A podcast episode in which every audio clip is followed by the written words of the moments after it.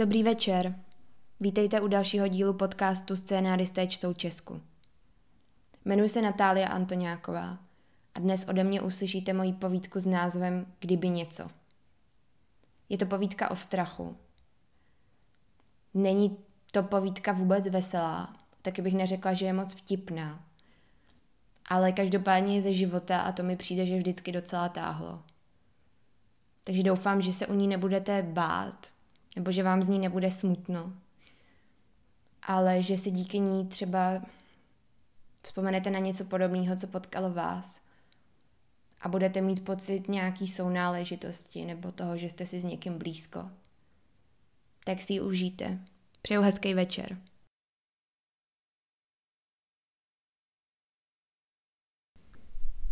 Naložila jsem do kufru ještě dvě tašky a sedla si na mý poměry dost prozíravě do zádu vzhledem k tomu, že bylo půl třetí ráno.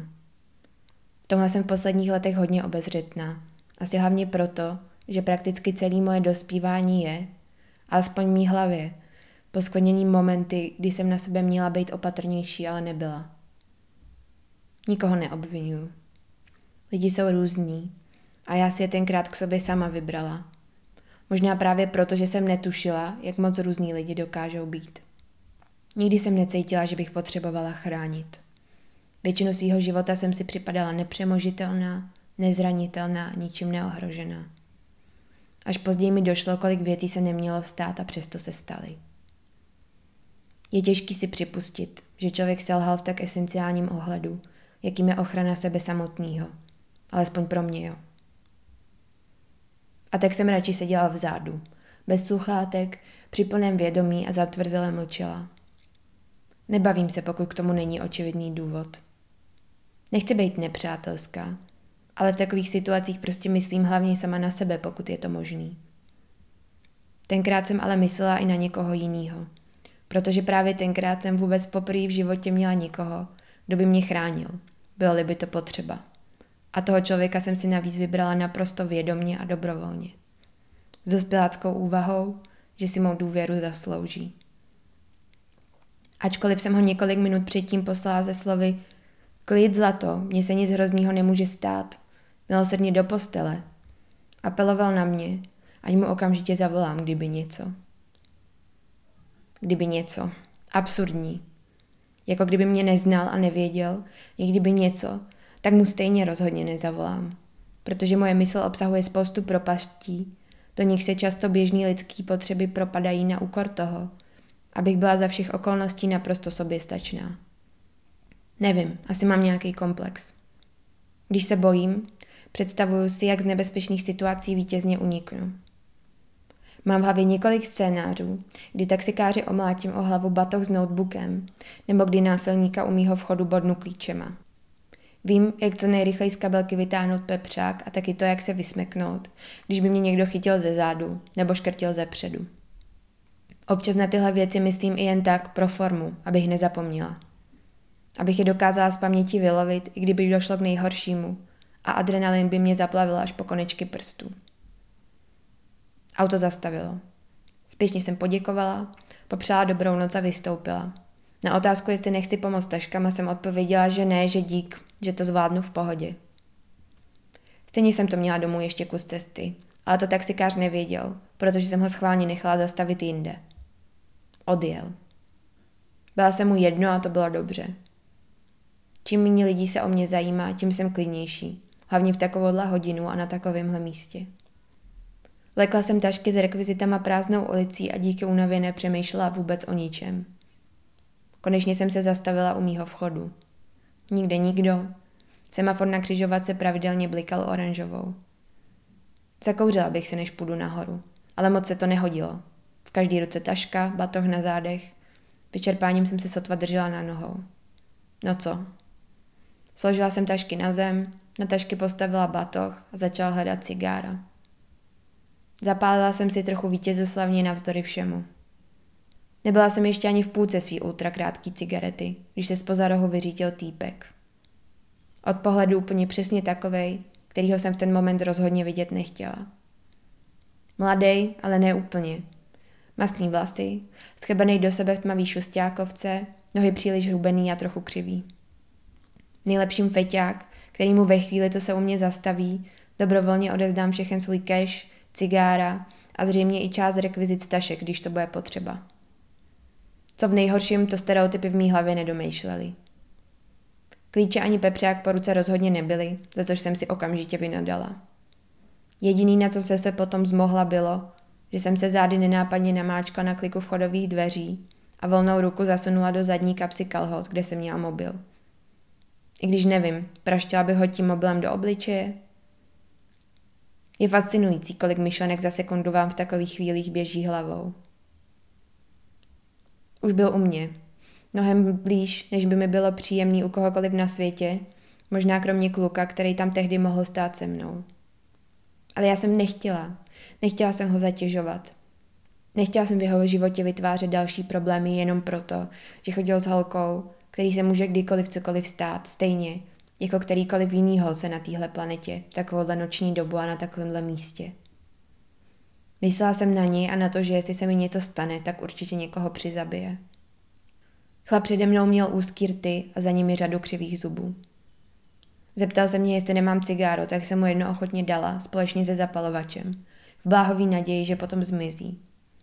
Zapálil si, ale byl pořád příliš blízko. I v takhle blbým světle by mi spočítal všechny pihy na nose, kdyby chtěl. A já už neměla kam zacouvat.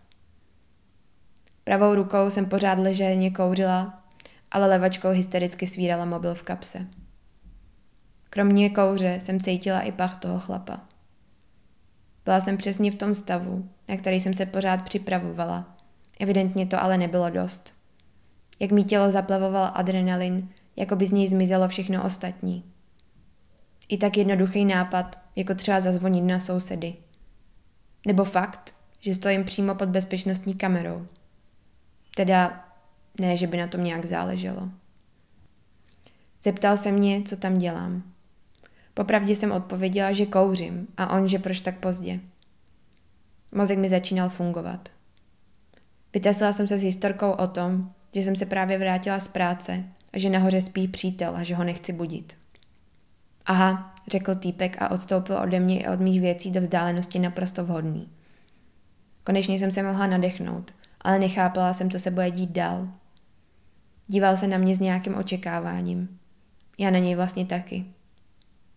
Pořád jsem necítila, že bych byla z nejhoršího venku, alespoň natolik, že bych mohla začít v batohu lovit klíče od bytu.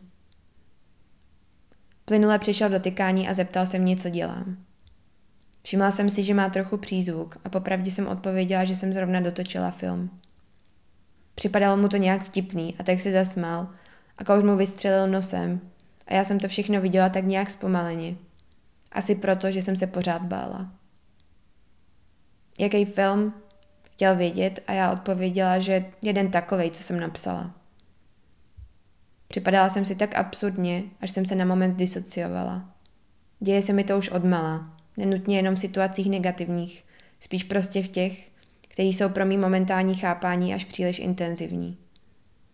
Tohle byla z nějakého důvodu jedna z nich. V příští vteřině jsem ale byla zpátky. Myslel jsem si, že seš chytrá, řekl mi pak. Tentokrát jsem se upřímně zasmála já. Představa, že si někdo asociuje natáčení filmu s mírou inteligence, mě i v téhle situaci docela mile pobavila. Týpka pak zase můj smích. Seš tak i oblečená, přisadil si. Bezděčně jsem pohledem sjela na svou starou džísku a v tu chvíli asi dost propocený pánský černý triko. No, já nevím, odpověděla jsem.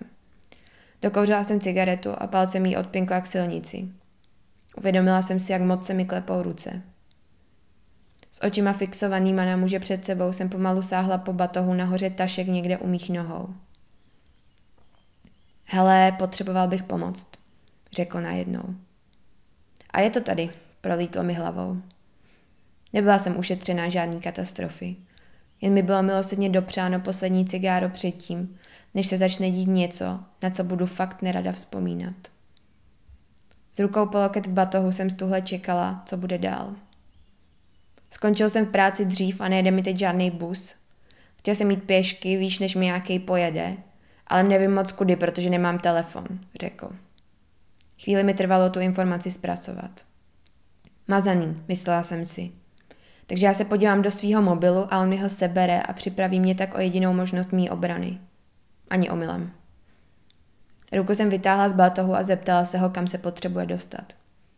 Když odpověděl, že na Kačerov, suverénně jsem ho odkázala podél nemocnice, ačkoliv jsem si byla jistá, že tudy cesta nevede ani přibližnou vzdušnou čarou. Zeptal se mě, jestli je to opravdu tudy, jako by mě chtěl načapat při lži. Kývala jsem hlavou, že jo, určitě. Poděkoval mi, ale byl u mě zas nějak moc blízko. Já dělám sekuritáka, řekl a odhrnul si bundu, která odhalila černou mikinu s logem příslušné společnosti. To musí být náročný, řekla jsem. Ustoupil. Sevření všech mých orgánů trochu povolilo. Ale není, smál se. Je to vlastně docela snadný, co noc nic neděláš a pak jdeš dom. Tak to jo, řekla jsem a snažila jsem se na něj usmát. Ale to je natáčení taky, ne? Zeptal se mě. Nerozuměla jsem. Co jestli je natáčení? No, snadný, řekl. Hlavou mi problesklo, jak jsem za tehdy uplynulých sedm dní měla co 30 vteřin pocit, že vnitřně exploduju. Jak jsem měla strach, cítila jsem se nejistá a za všechno zodpovědná. Jak jsem byla vyčerpaná, nadšená a frustrovaná zároveň. Rozčarovaná, ale i dmoucí se píchou. Všechny ty pocity byly najednou pryč. Jo, je to snadný, řekla jsem a ruku opět vnořila do batohu. Klíče jsem najednou držela v dlani, jako kdybych je z hlubin přitáhla magnetem. I klíč, který se normálně zasekává, do zámku vchodových dveří najednou vklouznul s naprostou samozřejmostí. Odemkla jsem. Týpek stál na místě. Tak se měj, řekl a ještě chvíli se díval, jak dovnitř nášem tašky a jak za sebou zamykám. Neohlídla jsem se, jestli tam ještě stojí. Pravdou bylo, že nahoře v bytě na mě nikdo nečekal a já jsem ještě dlouho seděla v předsíni zhroucená, vedle batohu a tašek a všech bod a brečela jsem, protože se mi nic nestalo a smála jsem se, protože se mi nic nestalo. A taky jsem byla tak strašně vyčerpaná. Nejvíc asi z toho milionu myšlenek a taky z návalů hormonů, který jsem musela absolvovat jenom proto, že jsem si nedokázala odpustit poslední cigaretu toho dne a měla štěstí na člověka, jehož motivy pro mě pořád zůstávají nejasný. Ale myslela jsem na něj. I ve čtyři ráno, když jsem se konečně doběhla do postele, jsem přemýšlela o tom, jestli se chudák opravdu vydal cestou, která k jeho domovu nevedla ani omylem. Nemohl za to, že jsem se tolik bála a proto lhala. Nemohl vědět, jaký to je, být ženskou, která jde sama nocí a celé její tělo se každou vteřinu té chůze trochu chvěje, protože se bojí. Protože už toho tolik hroznýho četla a slyšela a někdy i sama zkusila. Nemohl vědět bohužel ani to, že mi jedinou větou tu noc ukázal můj život i práci z perspektivy, ze který se mi na celou moji existenci občas dívá jen opravdu těžko. Měla jsem to snadný. Za všechno neštěstí, který z mých rozhodnutí pramenilo, jsem byla osobně zodpovědná. Nikdy jsem se nestala obětí okolností, kterých bych nemohla ovlivnit. Alespoň tak jsem to tenkrát cítila. Chtěla jsem to celý někomu vyprávět a tak jsem zavolala tomu, kdo mě mohl chránit, kdybych ho nechala. Nezvedl to. A tak jsem mu napsala, že jsem v pořádku. I když jsem v pořádku rozhodně nebyla a potřebovala jsem, aby u mě někdo byl. Přišlo ráno a s ním i odpověď, že je rád. Vzpomněla jsem si na celou tuhle situaci o něco později, když se se mnou rozhodl můj ochránce a budoucí otec mých dětí rozejít se slovy Ty za to nemůžeš. Ne, fakt si nic neudělala špatně. Nebrečela jsem tenkrát ani trochu, ale pak už úplně pořád. Mohla jsem za to. Tolik jsem se bála nebezpečí číhajícího ve tmě, cizích a ve většině případů asi úplně nevinných nebo jen osamělých lidí. Tolik jsem se snažila ubránit tomu nejhoršímu scénáři. Tolik jsem se soustředila na to, co se děje venku. Až mi vůbec nedošlo, že to největší ohrožení celou tu dobu číhalo přímo v mých vlastních řadách. Že jsem ho pozvala k sobě do bytu a do své postele. Že jsem mu ráno vařila kafe a dělala snídaně. Že jsem mu četla knížky a starala se o něj, když onemocněl. Že jsem s ním probdělala skoro všechny naše společné noci, protože nikdy nemohl spát. Že jsem se jim nechala vtáhnout do světa nesplnitelných slibů a maniakálních citů, který jsou pro někoho možná jenom hrou, ale pro mě, což je nerada přiznávám, středobod celého mýho vesmíru. Ráda miluju a ještě radši s naprosto slepou důvěrou spočinu v rukách někoho, kdo s takovou zodpovědností nedokáže nebo nechce naložit. V cizincích spatřuju vždy jen to nejhorší a od mých nejbližších zoufale očekávám jen to nejlepší. Pořád nechápu, jak moc různí lidi dokážou být. Kolik tváří dokážou mít. Že když mě znají, mají proti mě mnohem víc zbraní než ti venku, kteří mě můžou přemoct jen fyzickou silou. Takže jsem přece jen potřebovala ještě jednu lekci v obezřetnosti.